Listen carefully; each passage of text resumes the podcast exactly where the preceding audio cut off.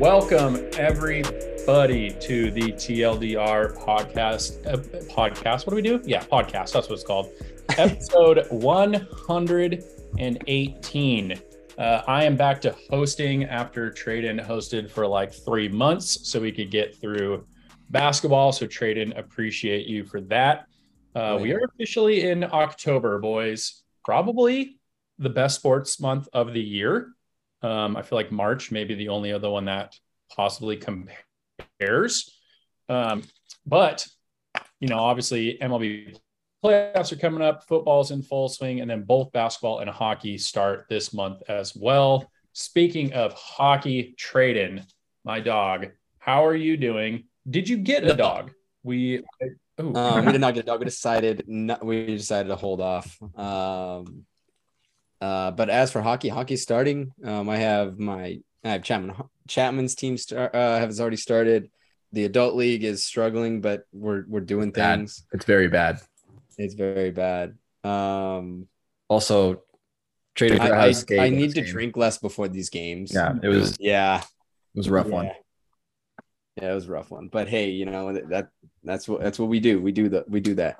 Um, and then the and then the NHL season is I believe it starts next week. I'm double checking that, but I'm pretty sure it starts next week. So um, yeah, it, it it's creeping on us, guys. Yeah, one one week from today, I believe, is opening night. Yeah, so the 11th, as James is putting up two fingers. James, your San Francisco 49ers, who played nowhere near San Francisco, had a big win last night. Uh, how are you doing? I am doing great, man. It was a uh, Mondays are always tough because you know it's a Monday coming off a great weekend a weekend where I went to my first professional soccer game, which is fun. And then uh, I was supposed to go to a baseball game on Sunday, but instead went to Tradon's house, watched football, and played baseball, the drinking game. So it's the same thing, right? All in all, same exact thing. Mm-hmm. Monday came around, I was like, yeah, man, it's a Monday. Was hyped for the Niners Rams game, but I was completely prepared to lose a ton of money and just be sad. But it was the opposite. I made a ton of money and I was happy. So I'm, it's great. It's a good day. Yeah, uh, it's probably the one time I'm glad we didn't bet because usually when we bet, I take your money. Um, but yeah, big big win for the Niners last night. Uh, really poor performance by the Rams, um, but that is okay because playoff baseball starts on Friday. Tyler, you're already wearing your Dodger stuff. How are you doing, buddy? We're doing great. I agree. October is probably one of my favorite sports months, and one of the reasons is the start of baseball postseason. So we are very excited to get that going. Um, and yeah, I, I, just love I love this time of year for for for baseball. Um, looking forward to the new version of the wild card round, which we'll get into a little bit later in, in my segment. Um, yeah, doing good. Glad to hear it. Uh, you had a weird pause there, so I hope everyone else got that, and you were stuck with your. Well, it's technically a bicep, but uh, just there. there um, but we're gonna go right into it. So as I mentioned, kind of at the beginning, Tradon was a homie and hosted for a long time, so we could do basketball. But hockey is coming up, so we're gonna go. We're gonna go huge, I think. Tradon. So what what what are we gonna do? Thank you, Alex. We are going to blow through the uh, blow through all of these um, NHL teams in a matter of you know 30 minutes. Uh, we're going to start in the East. We're going to go through 16 teams, guys. Um, it's it's going to be quick. We're going to park ourselves for a few teams that the guys wanted to talk about, but for now, uh, we are just going to you know blow through these na- uh, teams because you know the season's on the season's coming next week and I need to go. Uh, we're gonna start over in the Metro. We're gonna start in alphabetical order, right at the top with with the Carolina Hurricanes, uh, who finished first in the Metro at 54, 20, and eight but they lost to the Rangers in the second round. Um, who they've had a tough time in the second round for for quite a, for a couple years now. Uh, they've they did add Andre Kase, Paul Stastny, Max Pacioretty, and Brent Burns in the offseason, and they lost Ian Cole, Nino Niederreiter, Vincent Trocheck, Max Domi, Tony DeAngelo, and Brendan Smith. Um, at the, you know, at the end of the day, you, you do you do lose some uh, some fan favorites there, but you do replace um, you do replace on the back end with Brent Burns, who in this case um, is going to fit in nicely on the scoring side. You know the def- the defense of this team is is quite quite strong. Um, Alex, you know I know you I know you lose a fan favorite in Tony DeAngelo and and, and Vincent Trocheck, but you know you have some pretty notable ads there. Do you think that th- that the Canes have done enough here to get past the second round for the first time in seemingly two, since 2006, I believe? I think they have. Um, and kind of one of the reasons I wanted to talk about them is they sort of remind me of the Oilers a little bit. So like they have top end talent in Aho and um, what's his name, Svechnikov. So like yep. top end guys. We, you know, they won the Metro. They had a great season last year. They kind of fizzled out. You know, that's sort of what you know the Oilers did until this last year, and they finally at least cracked through to the Western Conference Finals. Um, and this year, you know, we've seen especially weirdly enough, like we've seen guys come out of the Pacific, Pavelski, Corey Perry, like leaving shit teams and coming into teams on the East and really like kind of rejuvenating their career. And I'm kind of seeing like a possible Brent Burns doing that as well.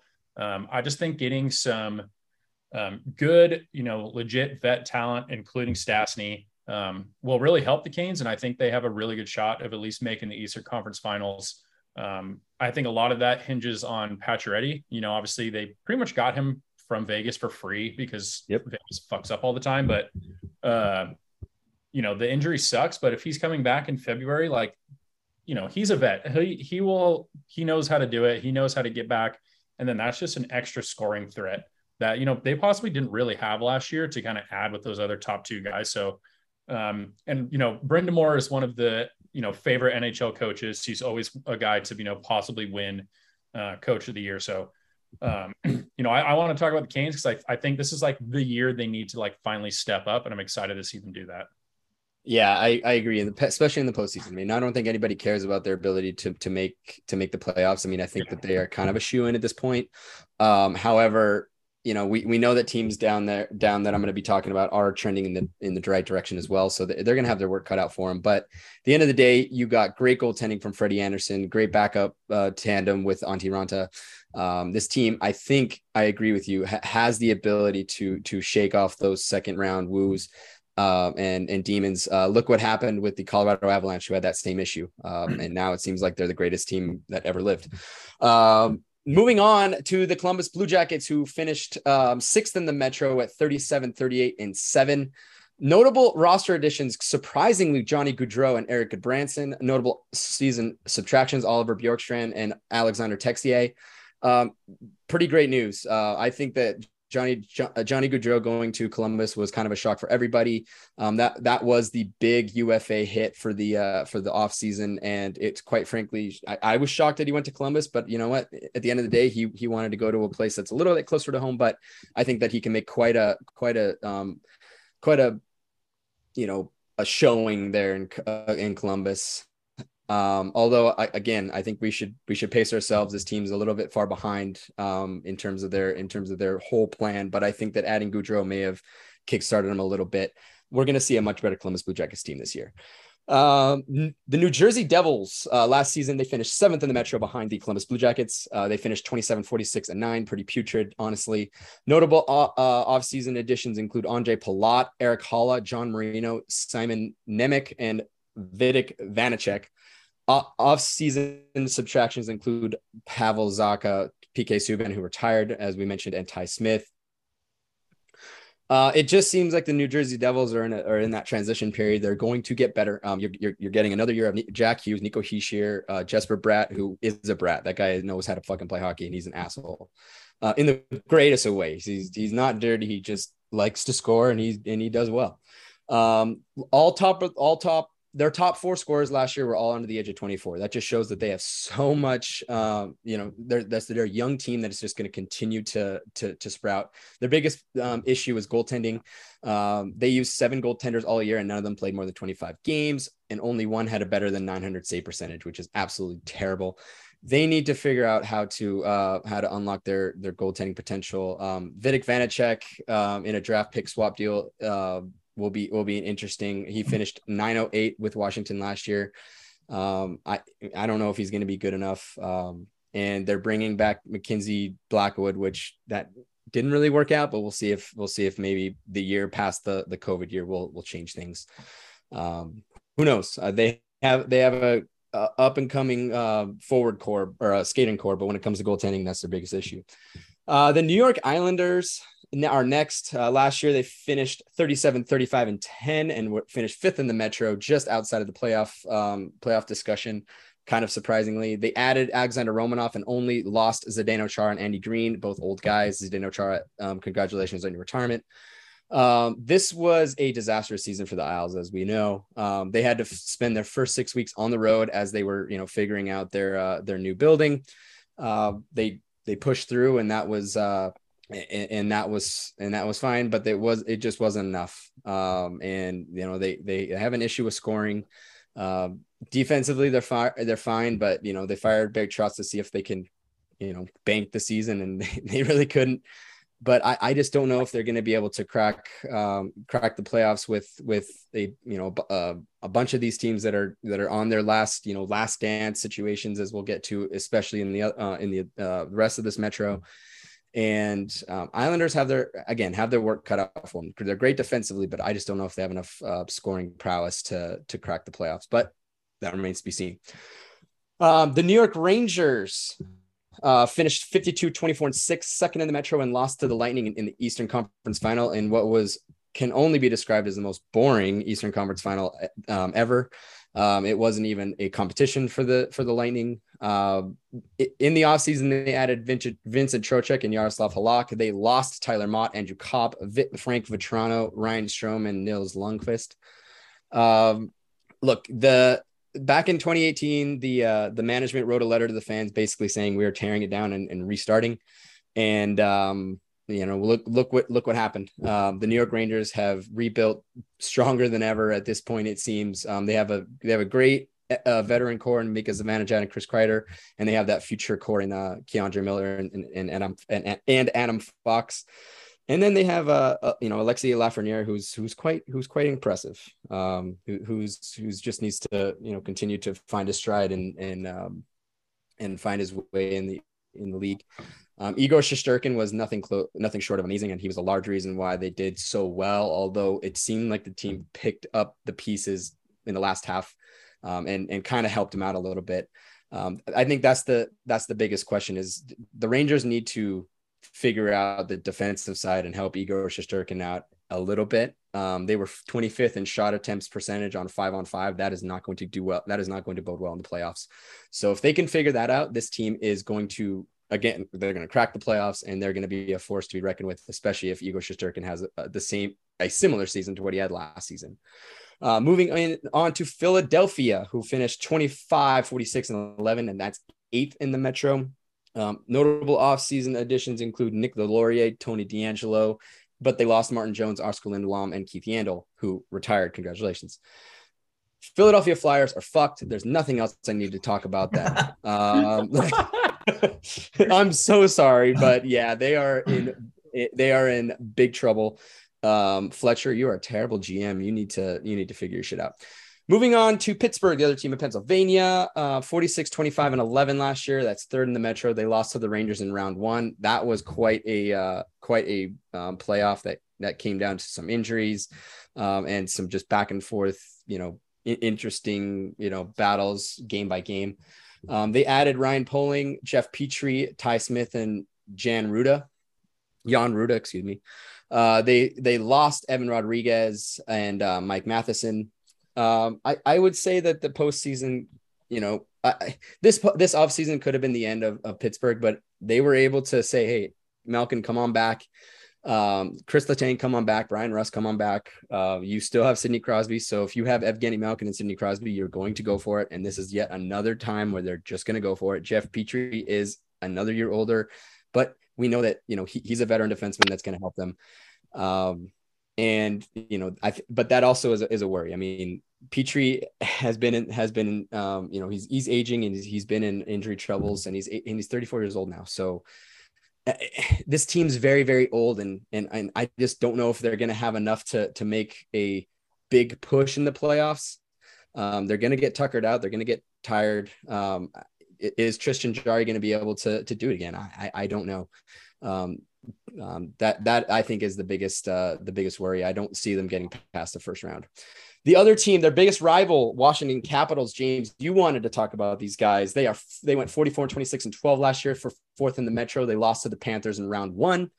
Um, last season they add or off excuse me the off season they added Con- Connor Brown, Dylan Strome, Darcy Kuemper and Charlie Lindgren. They lost Justin Schultz, Vitek Vanecek, and Ilya Samsonov because he sucks. um, the Capitals' primary weakness was was goaltending. James, I mean you know that, um, and you know I and I wonder why you you picked up uh, the Washington Capitals. Oh, uh, probably because. Uh, they may have fixed the goaltending situation. We don't know. Um, I mean, adding Darcy Kuemper is is quite an ad. I mean, he's not the most incredible goaltender, but he is a number one goaltender. Um, and then you have Alex Ovechkin, who's a little over hundred goals away from from uh, from Gretzky's uh, record. Um, you know, I, I don't think the Capitals went got worse, but I think they actually got better, at least in net. James, how do you feel about the Capitals um, going forward? And do you think that Darcy Kuemper is exactly what they needed? I don't know about exactly what they needed. Um, but he was definitely an upgrade over the previous two goalies that they had going back and forth there. I think Darcy Kuemper and his stats from last season was a product of how good that Colorado Avalanche defense and team was. I don't think Darcy Kuemper is that good. His stats showed that he's that good, but I don't know overall if he is. He's definitely better than what the Capitals have before. So in that case, yeah, he's an upgrade, but he's not the end all be all of goalies or goaltenders for the Washington Capitals the Capitals are still offensively heavy. I mean, when their best defensive guy is John Carlson and he's an offensive defenseman, like you're going to lean towards offense. And you still have Ovi there, who is just a different breed. He's like what, late 30s or something, and he doesn't look like an athlete, but that man is built different. He's going to play longer than Jagr is probably.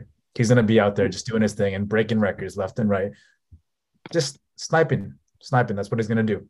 And this this team needs to outscore their defensive inefficiencies, which is not as much as it was last year because of Kuemper, but they still got to outscore teams. It's, they can't rely on their defense and goaltending because Darcy Kuemper isn't as good as his stats make him out to be. Yeah, I, I agree, and and I think you can agree that that having that type of uh having that type of style is is doesn't bode too well when you're trying to do a when you're trying to win a Stanley Cup. But um and and to say and and with that, Nicklas Backstrom's out for the start of the season, and so is Tom Wilson. Um, I think Dylan Strome was a good addition for that, to be honest. Yes, yes. Once they it, come back, he's a good death piece, but he can play center and wing. That's like, true. That's true. That's very, that's very true. I think that that was a good pickup, and I think that that'll uh, maybe you know stem the bleeding, um, so to speak, uh, in the first bit of the season. But uh, again, I think this team, much like Pittsburgh, is is old, and I just don't know if they're going to be able to handle these faster, um, more skilled teams. Um, you know, in in the, within the Metro alone. That not to mention the Atlantic, who I think is quite um, who's quite stronger in my opinion. So it'll be interesting. I think that they're going to make, I think that they can make the playoffs, but it's not going to be an easy route. Okay. That is the Metro. Let's move on to the Atlantic. Told you we'd be going fast. um, let's start right at the top um, in alphabetical order with the Boston Bruins, who finished 51, 26, and 5 for fourth in their division in the Atlantic. They lost to Carolina in the first round of the playoffs. Uh, they did add Pavel Zacha, AJ Greer, and seem to seem to have figured out getting back David Krejci, which I didn't think would happen, and they did. Um, and they only lost Erik Haula. Look, um, in the offseason, I thought the Bruins were were were screwed because I thought that Patrice Bergeron was going to hang him up. Um, and David, I mean, I did not expect David Krejci to come back, but here we are. David Krejci comes back. Patrick uh, Patrice Bergeron signs for a uh, signs for another year. Um, look, guys, when you have this such in this dynamic core that has that has won before. This is a last stand situation, in my opinion. Um, the Boston Bruins are, you know, bringing the band back together. You got Pasta, you got Brad Marchand, you have T- Taylor Hall, you have Charlie McAvoy, um, uh, you have Ullmark and Jeremy Swayman on the back end, who are, uh, you know, in net, who I think are very solid. I just think that early on they're going to have they're going to f- face um, they're going to face teams without Brad Marchand and McAvoy. I, I worry about their progress from um, up until November, November slash December. And as we know, uh, American Thanksgiving is kind of the the uh, basis point is how we how you're going to fare going into the the end of the season. So it's going to be tough. But the, if the Bruins can can tread water, watch out because they're going to be in that last dance mode. Uh, moving on, the Buffalo Sabres, who I'm going to talk a little bit more about, not really, uh, but I do think that the Buffalo Sabres are trending big time in the right direction. Uh, last season, they finished 32, 39, and 11 for fifth in division and just missed the playoffs. Um, it, Ilya Lyubushkin was added along with Eric Comrie and Riley Sheahan. They lost Cody Eakin, Dustin Tokarski, Drake Caggiula, Colin Miller, Aaron Dell, Mark. I'm not even going to try and pronounce that. John Hayden and uh, and Will Butcher. Uh, Pysyk? I don't Pysyk. Yeah. Uh, right. I, uh, look, this is this team is very young. Um, the, Jeff Skinner found found his way last season. Tage Thompson is a stud. Uh, Owen Power, I think, is I think was a huge ad. Jack Quinn um, is another guy that is a draft pick that I think is is going to be a huge and had ad for them. Yet the third Quinn brother to to join the NHL here. Um, you know, I think Rasmus Dahlin is is due for a for a big for a big season. Uh, and you know, I, I, I just there's something about the Sabres team ever since they lost, um, ever since um, uh, Jack Eichel left, this team has snapped in in the right direction. The, the fan base has snapped in the right direction. They're they're happy. They're they're so happy to be at these games. They kind of have a Buffalo Bills mafia feel right now. I know they're not the Buffalo Bills of the NHL. I'm not going to say that, but that feel within the fan base is there, and you know that that means a lot um, for for for what is what I consider is one of the best hockey cities and hockey towns um, in America. Buffalo Sabres deserve this, and I would not be shocked if if they can make the playoffs. It's not going to be easy. It's not going to be freaking easy at all. But um, they are my sneaky dark horse pick for making the playoffs. Um, call me crazy, but that's where we are. Another team that is that is trending up, up, up, and that's the Detroit Red Wings, 32, 40, and 10 last season. That's sixth in the division. Um, they added Andrew Copp, Ben Chiarot, Olli Maatta, um, Ville Husso, David Perron, and Dominik Kubalik. And they lost Sam Gagner, Danny DeKeyser, Thomas Greiss, Marc Staal, Calvin Pickard, Thomas Greiss, Mitchell Stephens, and Riley Barber. Um, Detroit finished out of the playoffs just below um, 500 for their sixth straight season, um, but Steve Yzerman kind of went to work uh, finally. Uh, they they added, you know, Andrew Copp's a huge ad, Ben Chiarot's a huge ad. All, all, all the ads that uh, that I mentioned above are huge, huge, huge ads. Uh, Dylan Larkin again is going to lead the charge with uh, Tyler Bertuzzi at his flank. Hmm. Um, I I think that Ville Husso is is a is a great ad as well, and I think that this, you know, when you have Moritz Seider and Lucas Raymond, who both were in the running for the Calder, um, one of them winning it, I, I think that Detroit's figured out a way to draft and develop, and and I only see this team going up, up, up. Um, building takes time, and I just, you know, the Red Wings are going to be much like the Buffalo Sabres. I would not be shocked if they made the playoffs, but they will not do. They will not go far in the playoffs. However, any any positive any positive steps for either of these teams is is great for hockey and it's great for these towns. Um, you know, uh, everybody knows that you know I have a soft spot for De- for Detroit. Um, De- the Detroit Red Wings were dominant back in their day, and I think that they're only a few years away from being right back in that spot. So um, keep an eye on them. The Florida Panthers, 58, 18, and 6 for first in the division and lost to the lost in the second round to uh to Tampa Bay. Holy shit, that was a terrible series as well. They got fucked um by their uh by their bigger brother uh the Lightning. Um the in the offseason they added Matthew Tkachuk, crazy ad. Um, Calgary lost everybody, uh, but then they gained everybody too. Uh, Nick Cousins, Chris Tierney, Marc Staal, Michael Dez- uh, Del Zotto, Colin White, and Rudolph Balcers, Balcers, excuse me. Um, Notable offseason subtractions include Jonathan Huberdeau, um, as he went to Calgary in that Tkachuk trade, Claude Giroux, Ben Chiarot, Mason Marchment, Mackenzie Weegar, Joe Thornton, and Markus Nutivaara. This team won the President's Trophy, and we were absolutely insane considering they're in the, one of the most stacked divisions in the league. And they fucking sucked in the playoffs. Um, they were lucky to make it out of the first round, in my opinion. And in the second round, they had no business being there. Um, James thought that they could they could outscore um, Tampa Bay, and they just they just couldn't. they just couldn't. Um, I, I, don't know if the Panthers got better. They did get the grit in in Tkachuk. You do get you do get a lot there, but you but Huberdeau has has more of the offensive upside. Um, I, I, I don't know what to think about this team. Uh, I don't know if they got better, but I don't know if if they got worse. If that if that makes sense. Um, to me, a team that gets better is is going to be a team that can win five on five in any situation. And I don't know that the Florida Panthers are there yet, um, which sucks because they are big spenders and aggressive. And I don't know if it's going to be enough. Um, so, but we will see. Moving on to the Montreal Canadiens, who uh, unfortunately were last in the Atlantic at 22, 49, and 22. They missed the playoffs. Um, they added Sean Monahan, Kirby Dach, Evgeny Dadonov, Mike Matheson, and Mitchell Stephens and they lost Shea Weber officially, Jeff Petry, Alexander Romanov, Jeff Petry, um, Cedric Paquette, Matthew Perreault, and Tyler Pitlick. Um, Montreal named their 23 year old Nick Suzuki, and he's the youngest um, kid to wear the C in franchise history as they are in rebuild mode.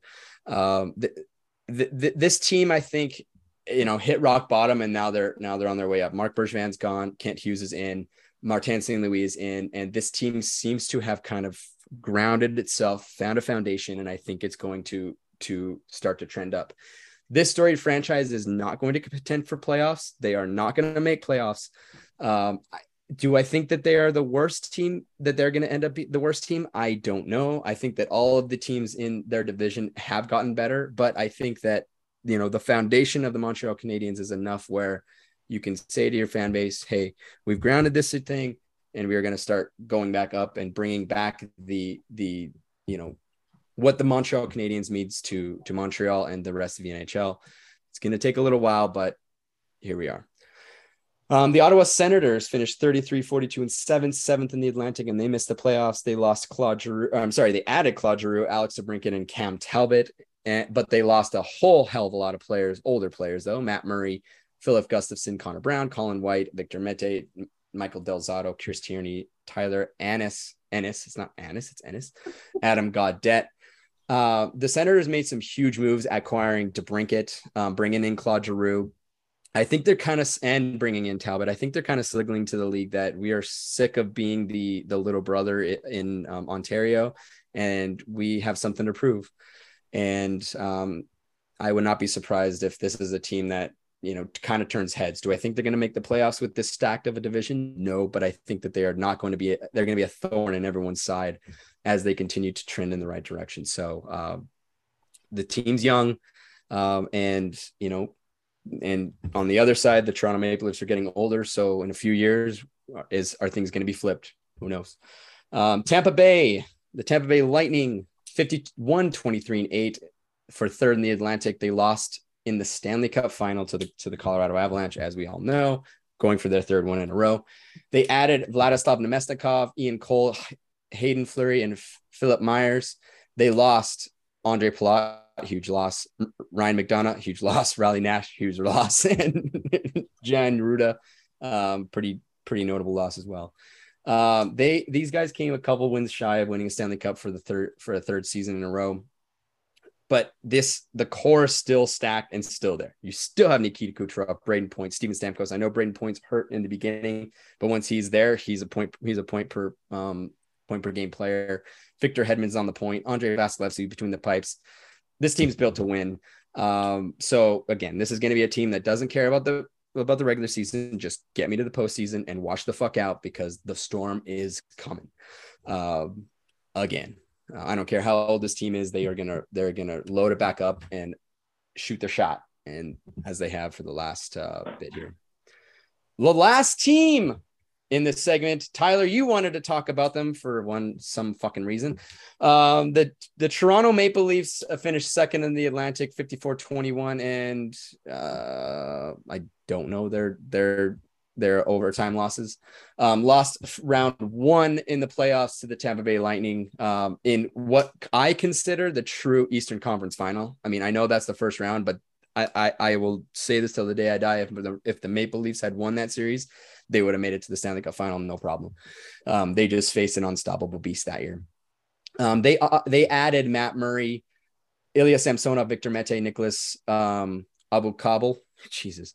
Uh, Calle Järnkrok, Jordie Benn, Zach, Zach Aston-Reese, and Adam Gaudette. But they lost Jack Campbell Soupy to the Edmonton Oilers, Ilya Mikheyev, Andre Kase, Colin Blackwell, and Ilya Lyubushkin. Again, this is the Maple Leafs that are stacked with talent, Tyler. We know this. We've heard the, the young guns, they they give every little bit of money they can to this team. Um, you know, they they were led by last year's Hart Trophy winner, and Auston Matthews, who actually had such an incredible se- season, scoring 60 goals. Um, but Kyle Dubas is like doing this again. We're gonna do this one last fucking time because I don't think he has another opportunity. If they don't get past the first round, I think he is out no matter what.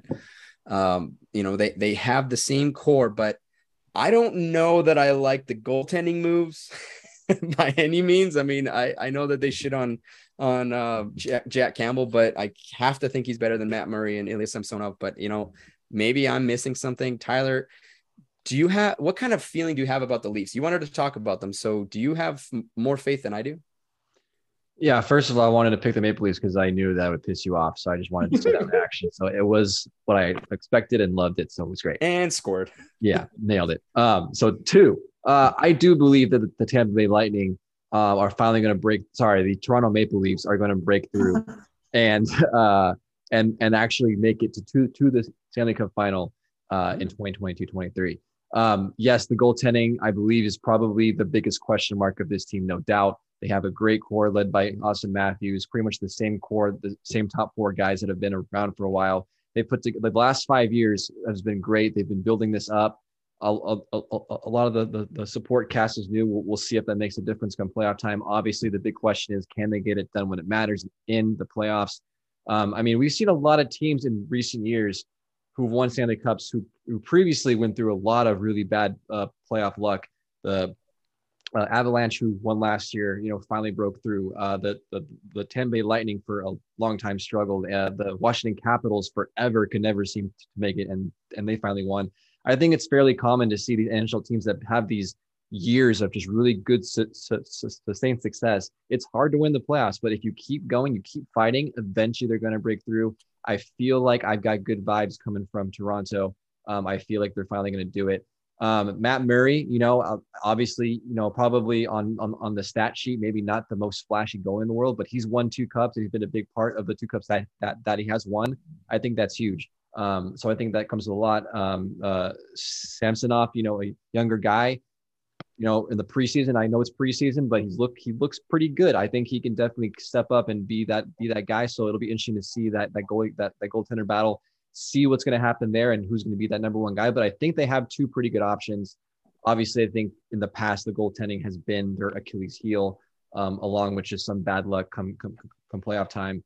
But this Toronto Maple Leafs make make no doubt. I think that they should be the hands-on favorite to win the Eastern Conference. I think on paper they have the most talent, they have the most experience, they have that buildup of so much success.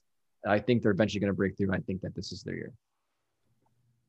Well, it, for uh, for Kyle Dubas' sake, he hopes you're right, um, because I, I I I just I just think that this is their last this is their last chance. This is the last time that a, that a general manager can face his team and his boss and his fans and say, "We're going at this again." I think he's lost his his his chances. This is it. This is your last chance. Um, and who knows? It, is his experiment finally gonna finally gonna work? I don't know. I liked it. I like. I actually agree with your thought process. These there's a lot of teams that have struggled and struggled and struggled, and they finally broke through. And if this team makes it past the first round, I do think that they are making the Stanley Cup final. I, I will say that right now. Um, because I just think that you just need to get that monkey off your back and then the floodgates open. Um, so that's where we're at. And that's where we're at on the East.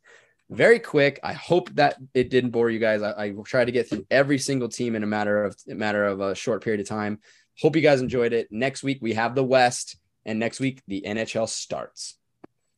Tradon, thank you very much. Take a breath. That was a lot. Very impressive. I'm surprised that you could keep it that concise, and I'm proud of you. Um, but because that that's a lot of teams to go through. So um, we're going to take a quick break and then we're going to come back and Tyler's going to lead us through his last O dams of the regular season.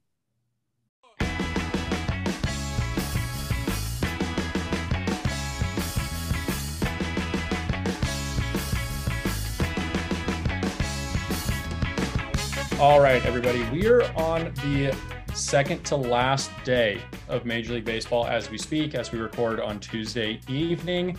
So, Tyler, your last O dams of the regular season. What do you got for us? Oh, damn, guys. So much has happened, I feel like, in the last week and even the last couple of hours in baseball here. Uh, Aaron Judge, we'll start off right off the bat. He finally did it. He hit number 62 like an hour ago. Um, so he finally did it. His, his first at bat in the second game of the doubleheader against the Texas Rangers went yard.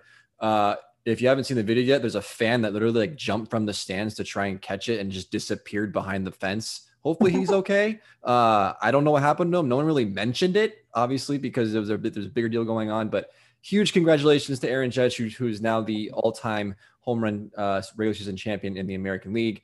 Uh, some may argue the real home run champion, uh, but we'll we that that can be discussed for a, another time. But congratulations to Aaron Judge, finally pulled it off. I was getting a little nervous there, honestly. Uh, the the the first game uh, of doubleheader today, I was watching it at work, and his body language was not good. It was like he was like not looking like he was like like, like he was he was in a good headspace. He was swinging at bad pitches. He was pressing, but I'm but I'm definitely happy he got it done. Um, but we're going to talk about the first ODAM is the postseason picture, guys. Everything is wrapped up. Uh, everything is is, is going to be pretty much set. There is one possibility that the seating can change in the National League wild card between the Padres and, and, and Phillies. That can possibly flip depending on what happens tonight. But it looks like the Phillies are going to lose to the Astros, so that's probably going to stay set the way it is. Um, a lot of teams clinched. Uh, the the Braves also like 30 minutes ago clinched the uh, National League East Division. Uh, they had a huge series. We we, we talked about it a, couple weeks ago. Uh, so we're, we're talking about that first. The Braves uh, came back. The, the, the Mets had a 10 and a half game lead in the division in June. And the Braves, just like what they did last year, kind of slowly trickled their way back. They swept the Mets over the weekend. And, and as, as about half an hour ago, with their win over the Marlins, clinched the National League East.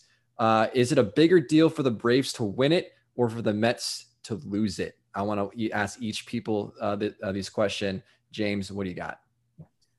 I think it's a bigger deal if the Braves won it, not the other way around. Because I mean, everybody on this podcast and everybody in the world knows that the Mets will mess it up eventually, and I was a firm believer of them not. But it's looking like it, unfortunately. And the Braves are peaking at the right time, which they tend to do quite often. It, yeah, it's ridiculous how this happens. And so this is just a momentum boost that'll just take them into playoffs. And when you're peaking at the right time and use that momentum, it's a recipe for success. Yeah, and then obviously with with the new postseason picture, not only did the Braves clinch the division, but they also clinched a first round bye. So Tradon, same question: bigger deal that the Braves won it, or bigger deal that the Mets lost? Mets lost it. Um, I, I think it's actually a bigger deal that the that the Mets lost it, and I say that because of that means they've already fucked it up, and then, then I worry about they have that much harder of a of a path to get through, and this is a team that I think you know you know spent a lot of money. Spent I believe if they're not the first, they're like the second in terms of payroll. I you have to quote me or you have to don't quote me on that, Tyler, but I think I'm right there. Uh, and this is a team that had such a strong, you know, beginning and middle, and then they just kind of trailed off. And that's not the time to trail off, especially when you see the team that that jumped over you, um, you know, peak like James said. And I think that that says a lot about this team that they may be a little bit more fragile than than um, you know. I guess it. I guess we kind of expected it, but I was hoping that it wouldn't happen. And I think it just says a lot that maybe you know we put a little bit too much faith in the in the Mets, but and now they have a harder path because they have to get through San Diego and they have to get through the Dodgers. So, um, you know, before they get to before they get to the World Series, and you you would much rather have had to play the Dodgers in the in the um, CS, not the DS. Hundred uh, percent, Alex. Same question, and also kind of looking at at the Atlanta Braves, uh, 101 wins after tonight. Uh, again, deja vu. Braves probably a sneaky good team in uh, coming out of the National League. Yeah. Um, to answer your first question, uh, I think I'm going to agree with Tradon. I think it's a bigger deal that the Mets lost it. And it's, I mean, it's not even that the Mets really lost. It's just like the Braves been playing at an incredible pace. I mean, obviously the Mets got swept, kind of fuck it up at the end of the season there. But now with, you know, DeGrom left his start early in that Brave series with the blister issue. He really has not been pitching that well his last like three or four starts. Like it's decently feasible that like Machado and Soto can you know carry the Padres, and when by the time we're talking next week, like the Mets season could be over.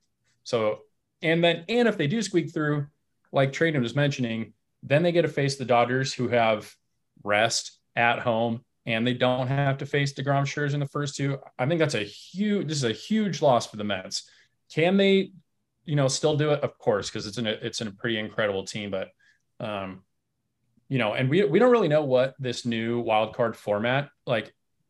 There's a possibility that these wild card teams are going to be a lot better coming into this. Whoever comes out of that coming into the second round because like they've been playing. Like we talk about this with the NFL every year. Like oh, is the bye for those top seeds going to be a problem? Was you know this may be a problem for the for baseball, so we'll have to see. Um, yeah, the Braves are incredible. I don't know how they do it. Um, you know, it kind of feels like we're going to get a Dodgers Braves NLCS matchup again for the third year in a row, which would be cr- pretty sweet.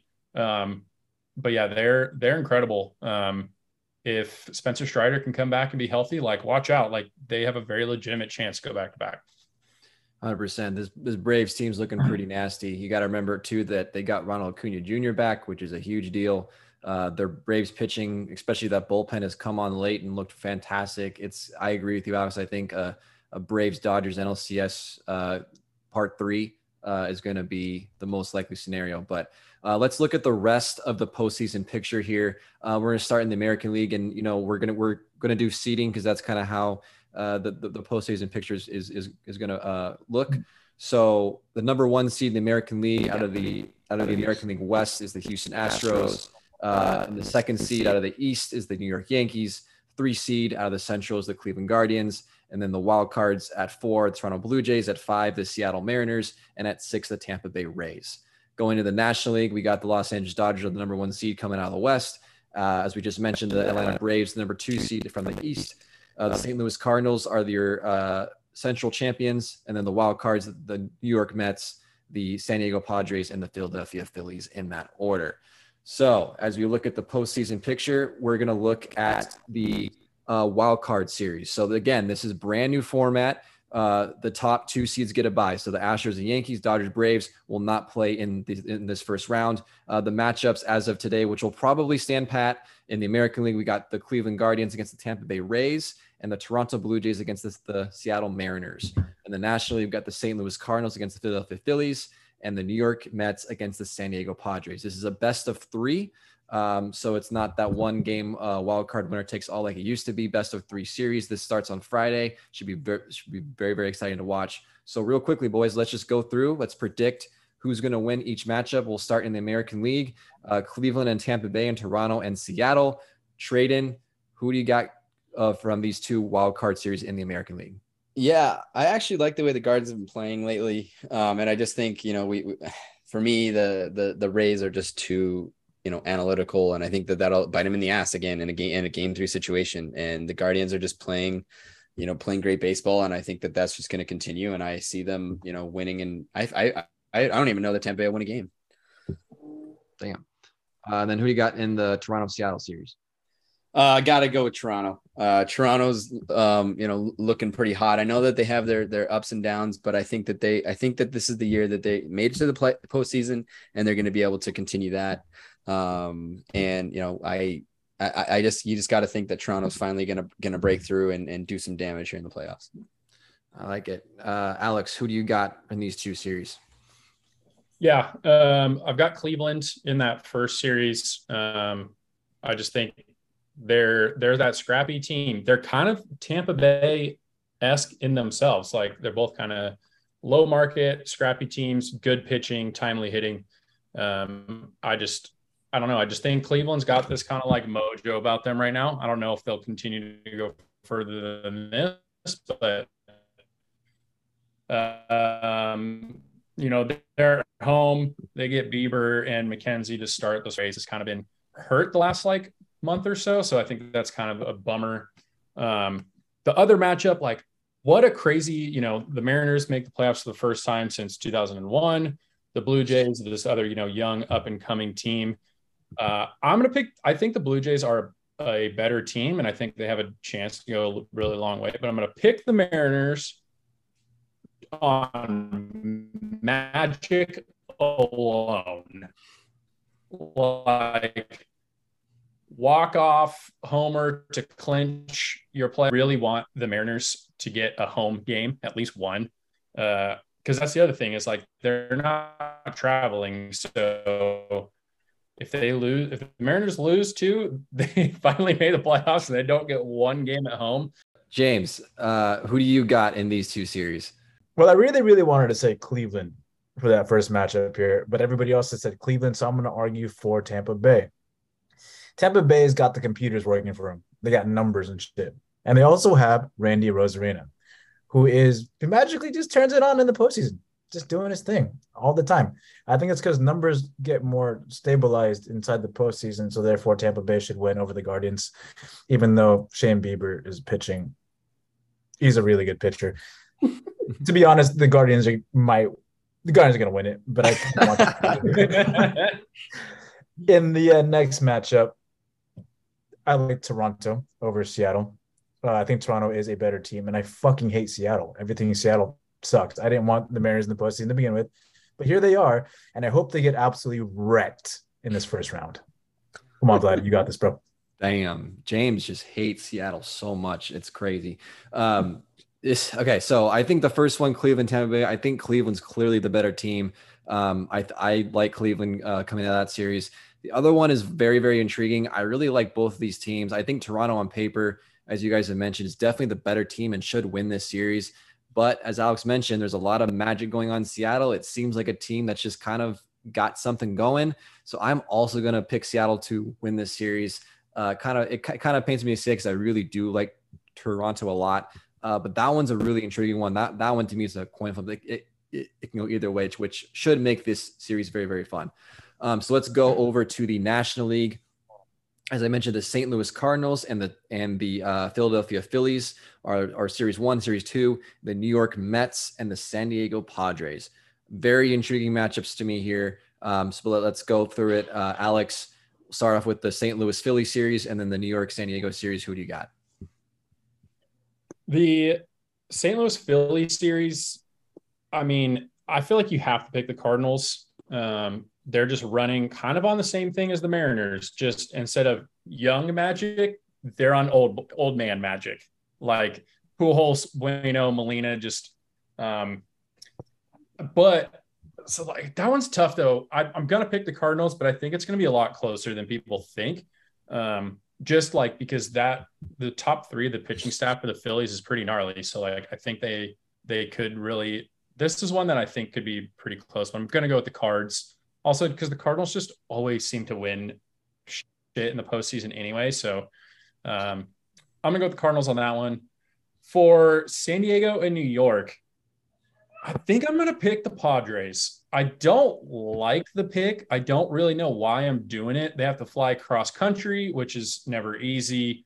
Um, you know, they have to go into Citi Field, but I think, dude, I think the Mets are to Mets it up. Like, I don't know why, but the Mets just seem to do this to themselves. Um, the only thing that I think was, you know, could possibly change the Mets from doing the Mets thing is like Buck is Buck Showalter, but you know, DeGrom has not been pitching well. Bassitt looked pretty bad in that in that other series. Um, and you know what? If Soto and Machado can do their thing, like San Diego could beat them. So I'm gonna go with the Padres, but I these ones here feel like a lot tougher decision than the American League.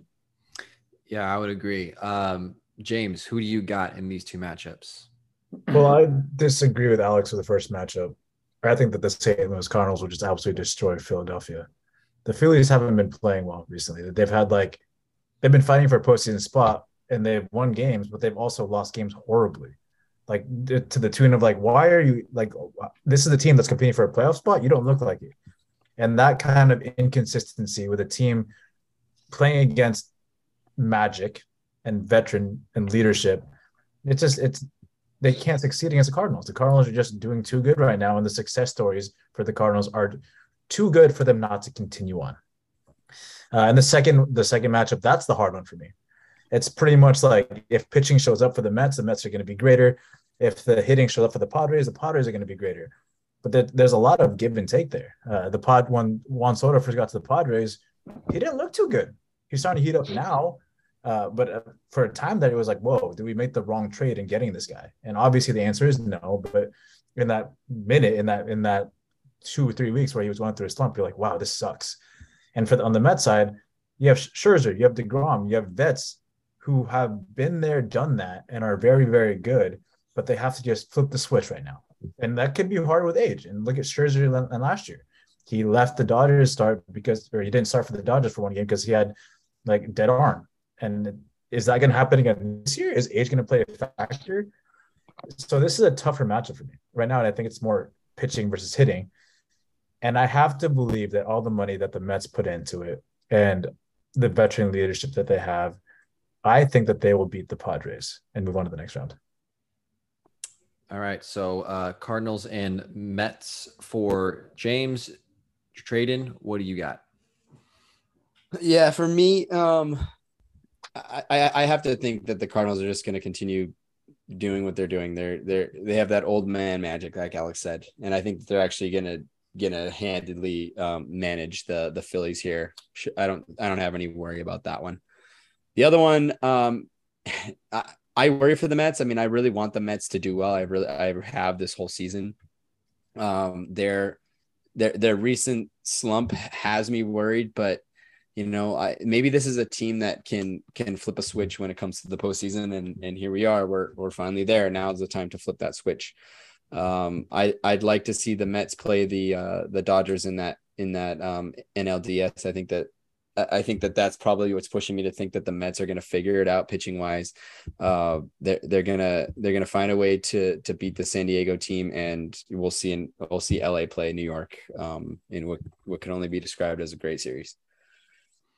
Love that. Um, yeah, so I'm gonna I'm also gonna go St. Louis uh, in, in in that first series. I think it's hard to get to bet against this team, um, even though they're the kind of the third string in the National League. There, I think they're still a, a, fantastic team, as you guys mentioned. A lot of a lot of good mojo going on in St. Louis with the season they've had. in Albert Pujols, he just keeps hitting home runs. He's he's at 703 by the way.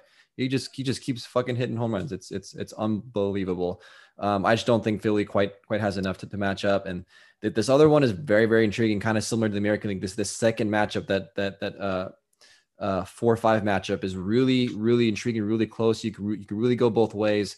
I just feel like in this short series, I like the Mets a little bit better. I just think that they have better pitching. I think they have a better lineup. Um, even though they're, they're they're they're scraping by right now, I don't think that they're going to make it past the second round. Um, but I do think that they have enough to beat the Padres here. The Padres just I don't know, they just don't I don't think that they have the depth that matches up with the Mets in this series. Uh, you know, Darvish is great, Machado is great. Um, looks like Josh Hader has kind of found his stuff again in in, in the back end back end of the, the bullpen. But past that, I don't. It's kind of a coin flip. Juan Soto really hasn't had a great season all year. Really, um, maybe he can find some magic um, come playoff time, but we'll see. But I'm gonna take the Mets um, in this first round. So that's what we got for the wild card series. Tune into that, guys, over the weekend. Should be fun.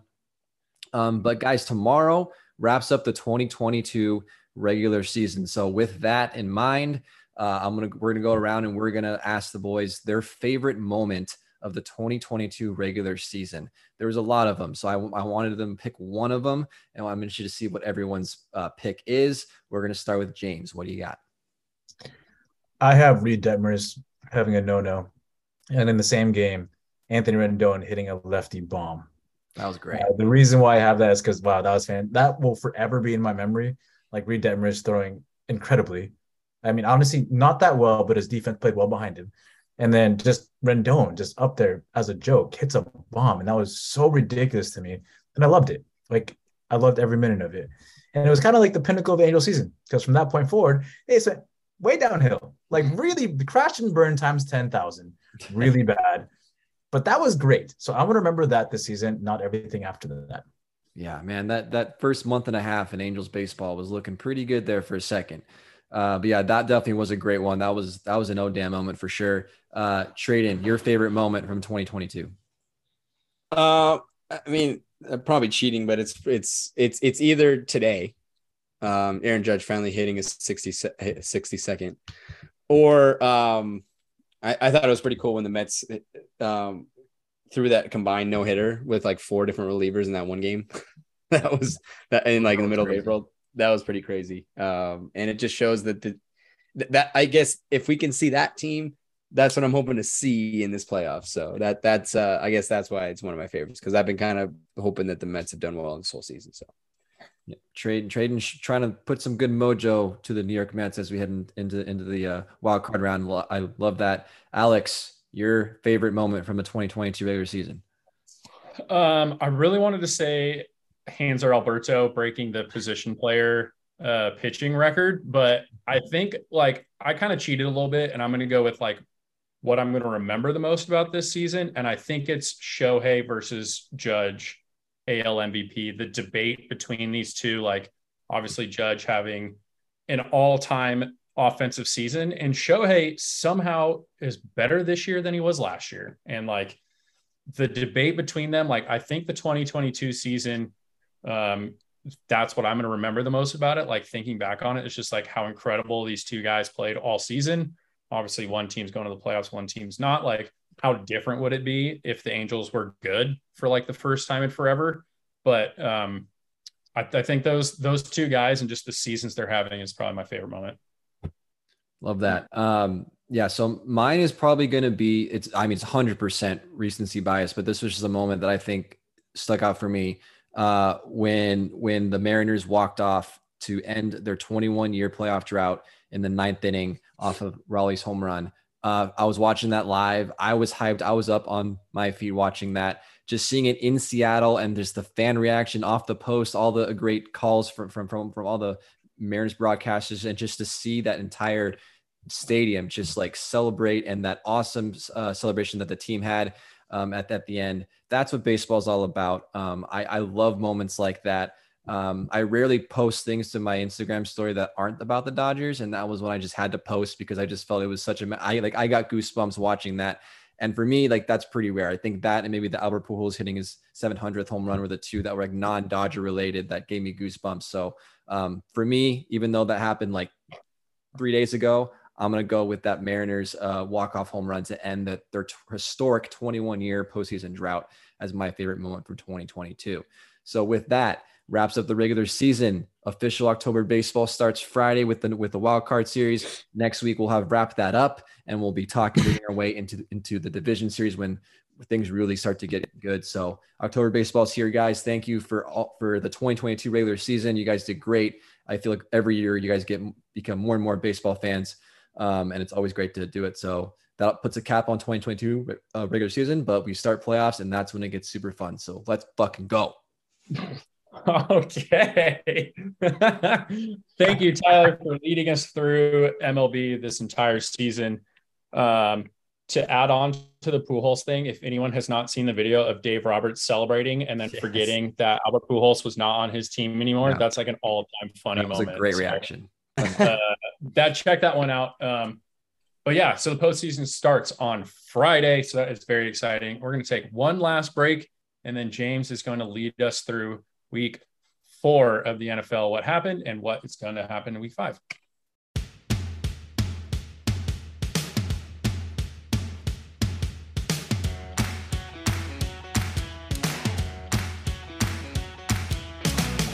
James, football week four is complete.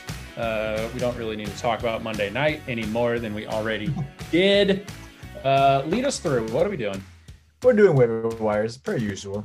You know, week in, week out. People get injured. People suck. Look at Jonathan Taylor. He got hurt. He got injured. Javonte Williams got hurt. He's going to be out for a year and a half. You need to replace these people. Uh, before we get into that, we're going to talk about our fantasy legal fest. Pretty much all the TR TLDR boys won, except for me because I lost to Tyler. So congratulations, Tyler. Thank you. I did kind of almost come back though. I needed to outscore Cooper Kupp by 30 points with Deebo Samuel and the Niners defense, and I came within six. Almost so that was close. Very scary. Uh, very scary. He was pooping. Yep, a little bit. A little bit. uh, standing so far, Tyler is in first. He's he's undefeated. Me, Eric, and Alex tied for second, and Tradon is tied for fifth. So pretty much all the TLDR boys take up the first five spots. So we know what we're talking about. For my waiver wires, QB, I picked Geno Smith out of Seattle, even though I hate Seattle. 14.6% rostered, 31.7 points versus Detroit, 23 completions on 30 attempts for 320 yards, two touchdowns. He added seven carries for 49 yards and a touchdown. Geno is low key, actually, no, he's high key, a very serviceable QB for the Seahawks. He's actually doing better than Russ is doing in Denver. Crazy as that sounds. I think it took him some time to get used to his two superstar wide receivers, but he finally did it and it shows. This is the same super, super efficient offense that gave way to Russell Wilson's fantasy stardom. And if you can execute that same offense, but be better at it than Russell Wilson was, you're looking at a top 10 guy overall. Up next, they played the New Orleans Saints. They're a pretty good defense, but honestly, man, DK and Tyler Lockett can exploit it. Those are two very good wide receivers.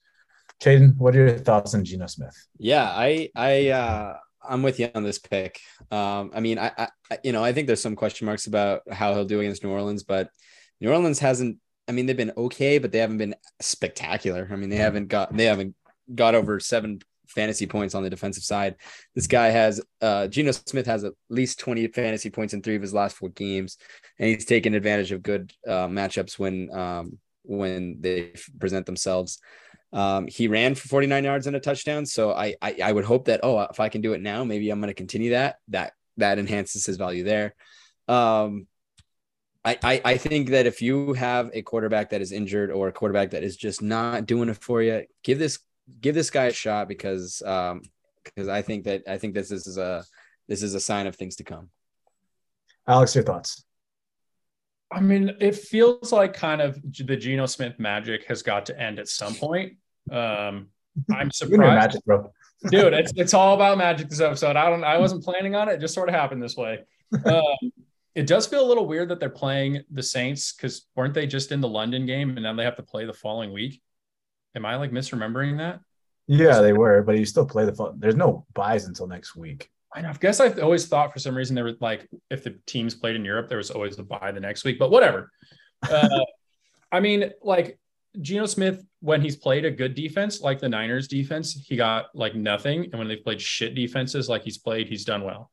Obviously, the New Orleans defense is not the Niners defense, who is you know playing out of their out of the out of their mind right now. But um, I mean, it's it's it feels like I just like can't trust Geno Smith because he's Geno Smith. Like I just can't do it. Um, just saying, I know it's a little bit cheating because he's at like 63%, but in our league, he's still available. Trevor Lawrence is sitting there, and who they play this week? The Houston Texans, who barely count as a national football team. So, like, I don't know. I would pick Trevor Lawrence over Geno Smith, just saying.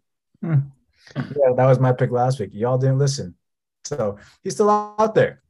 Uh, moving on to running backs, Alexander Mattison out of Minnesota. I honestly really, really, really wanted to pick Melvin Gordon, but he's rostered in like 70% of leagues because Javonte Williams out for the season.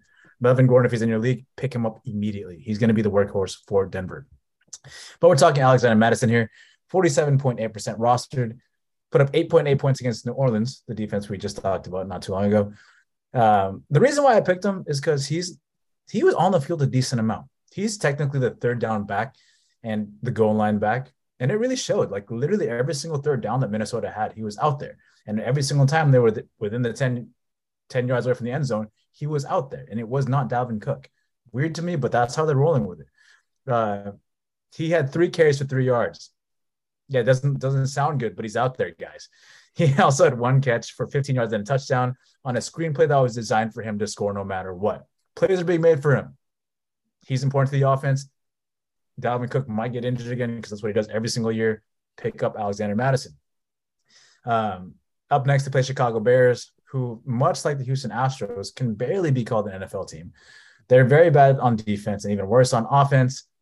So I'm really thinking that the Vikings should absolutely destroy them points wise and have to run out the clock. So might as well put in your backup running back to finish the job. Tyler, your thoughts on Alexander Mattison? Yeah, the Houston Astros are definitely not a football team, James. Uh, you're 100% right on that one. Um, but yes, on Alexander Mattison, uh, they will put up. Uh, I think he's put up pretty decent numbers in the last two weeks. Uh, playing Chicago Week Five, that's obviously a pretty good uh, matchup there. Um, I, you know, he's an intriguing matchup. Obviously, as you mentioned, you hear that stat three uh, carries for three yards. You're like, how the hell is this guy even fantasy valued? But you're right. He seems to be putting in positions for, for, for scoring opportunities, and that's worth having on your team. Um, as you said, even even as a Dalvin Cook, like if you have Dalvin Cook in your team, I think 100% pick this guy up anyway. Just find someone to drop because you never know uh, when that guy can get hurt. Uh, a very intriguing one. I think you have to get a little lucky with this pick for sure. Uh, you know, ho- hopefully, just the game works out in the Vikings' favor where he's put in those p- positions to uh, score. But definitely a very good option for uh, week five. Alex, why do you hate this guy? It feels like he's always the guy, you know, at the beginning of the season, you listen to experts, you listen to us, and you're like, dude, or what James, just like you said, Dalvin Cook's going to get hurt. You know, like if you draft Cook, have Mattison as like your backup. And then when he Cook inevitably does get hurt, Justin Jefferson is just like, fuck it, I'll just take over then. And like Mattison never does what you want. Like he he he should be better than he is in fantasy wise. And he he may be like I kind of think he's one of those guys that's more important to the Vikings than he really is to like your fantasy team. Um, but you're not wrong. I mean, uh, Dalvin Cook pretty kind of got hurt last game. It's like some shoulder issue. He seems to be okay now. So like I kind of you know what Tyler said. Like he's sort of uh, a guy that's um, like very if he feels very boomer bust. Um, so I'm just a little a little hesitant on him, but uh, I mean also like the waiver wire running back room is pretty brutal right now. so I kind of get it. Like, unless uh like Nyheim Hines is available in your league, like he's not in our league, um, because we just Jonathan Taylor may or may not play. Like it's pretty brutal. Like you kind of have to go big. Maybe try to go with Mark Ingram again and just hope that Kamara doesn't work out. I mean, I don't know. Um, or you know go big with like Darrell Henderson and just maybe can't like Cam Akers doesn't play that game. I don't know. It the I just hope somebody else on your bench is a better option because it's brutal. Yeah, running backs are tough this year. Moving on to wide receivers, I got Corey Davis out of New York for the Jets, which is my second time using a Jet in these waiver wire segments. Super weird. 6.9% rostered, 18.4 points against Pittsburgh, five out of seven, 74 yards and a touchdown. Corey Davis is not a name you've heard in a very long time since he was with the Titans, but there's a new QB under center for New York, and that is Zach Wilson. He was one of Zach Wilson's favorite targets, seven targets under with Zach Wilson, which is a lot. And that's important moving forward. If you can kind of identify the main targets for an offense or a quarterback early, you're looking at some guy, a guy that will get more targets moving forward because, you know, that's how it works in the league.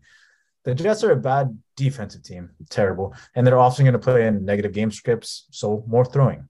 Up next, Miami Dolphins, who they will be trailing a lot by, even if Tua doesn't play. This team, the Dolphins, are just too good and have too many weapons for them not to use them. To uh, Tyreek said, "Doesn't matter who's throwing me the ball, I'm going to get mine," and he will. And they're going to destroy New Jersey, who will inevitably have to throw to Corey Davis. Alex, your thoughts on Corey Davis? Yeah, I mean, look, other than the one bust week he had against Cincy, like he scored over 13 points in three out of the four weeks. If you're looking at him as like a flex option, you know you're potentially moving up a flex into your wide receiver two after some injuries or some you know poor play, like it's not a bad option. Like we've seen him have success in Tennessee. If he and Zach Wilson do have that connection, that's great. An added positive is Xavier Howard may be out for Miami. He left early in week four. If he's out, that's a very good corner that's not going to be on the field. Potentially, Corey Davis could um, exploit that. And like you said, they're probably going to be down by a fair amount. Throw him the ball. He could have another big week. Tradon your thoughts. Yeah, um, I have another guy that you should maybe look at. I mean, I don't think that I don't think that um, this is a bad option by any means. I, I like I like every. Uh, what, what's your face for? Corey Davis. Corey Davis, excuse me. Uh, um, I don't I don't Spoiler think that that's that that's a uh, no, it's actually not. Um, that that that's not a bad option at all. Um, you know, I, I, I get what you guys are saying, but um, I I like someone else, and I think it's I think it's and the Steeler uh, within the Steelers organization. Um, I like George Pickens. Um, especially because I believe that Kenny Pickett is here to stay. Mitch the bitch cannot throw. Uh, Mitch the bitch does not throw a lot, does not throw far does not like to throw the deep ball. Kenny Pickett's like, fuck it, I'm gonna throw the deep ball. And and you saw George Pickens' target share per game go up and up and up. Chase Claypool did not catch a single ball last game. Diontae Johnson um, got half the targets that that George Pickens did. In week four, George Pickens was at 30% targets. Um, and that only grew once um, Kenny Pickett came onto the came onto the field. And I just think that Pickens is going to be the the largest beneficiary of that switch.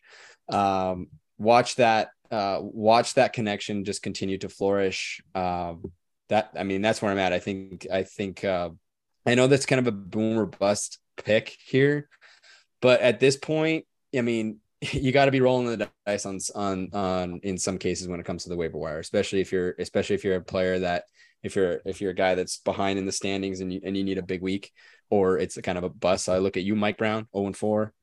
uh, this is the kind of week where you you roll the dice and say, you know what, fuck it, I'm gonna go, I'm gonna I'm gonna swing for the swing for the fences. This is a swing for the fences pick. Um, no pun intended. I really don't hate that pick. In fact, I love it. I wish I picked that before I picked Corey Davis. Well done. Moving on to the tight end, and unfortunately, our tight end guy Tradon will not be talking about him, but we're going to talk about Will Dissly out of Seattle again. 1.6% rostered, 13.9 points against Detroit, 4 for 4, 39 yards, and a touchdown. He has honestly shown a really great chemistry with Geno Smith, who was my waiver wire pick for quarterbacks, in the red zone. He has three touchdowns and double digit games in the four games this season. That's a big deal for a tight end. And yes, he's touchdown dependent, but so are 90% of the tight ends out there. So why discriminate against him? Like you don't. He's the go-to guy. Use him. Up next, New Orleans, as I mentioned before, good defense, and they have good cornerbacks. But typically, the cornerbacks don't defend a tight end, which means that the tight ends will feast in this. Alex, your thoughts on Will Dissly? Yeah, so I'm about Will Dissly, which is weird because I'm not about Geno Smith. So this makes a whole lot of sense. we'll figure it. We'll figure it out. Um, I'm okay. I'm going to speak to someone very specific out there. I don't know who you are, but you're whoever drafted Kyle Pitts. It's not gone well. And you know who he's playing this week? Tampa Bay. Great defense. Bummer. Pick up Will Dissly. The just like James said, he's not going to be guarded by you know the um, the cornerbacks. Plus, the following week he gets Arizona, who have a terrible defense. So it could go, it could go very well. This is a very boomer bust thing. This is for this is for the people that drafted Kyle Pitts, but are also 0 and 4, not the four, the 4 and 0 Kyle Pitts. The guys that are struggling, like Tradon mentioned, it's a very boomer bust sort of situation. But if he can just go off and get a couple touchdowns or a touchdown this week, it's probably better than whatever Kyle Pitts is going to get you because it's been brutal. Tyler, your thoughts on Will Dissly?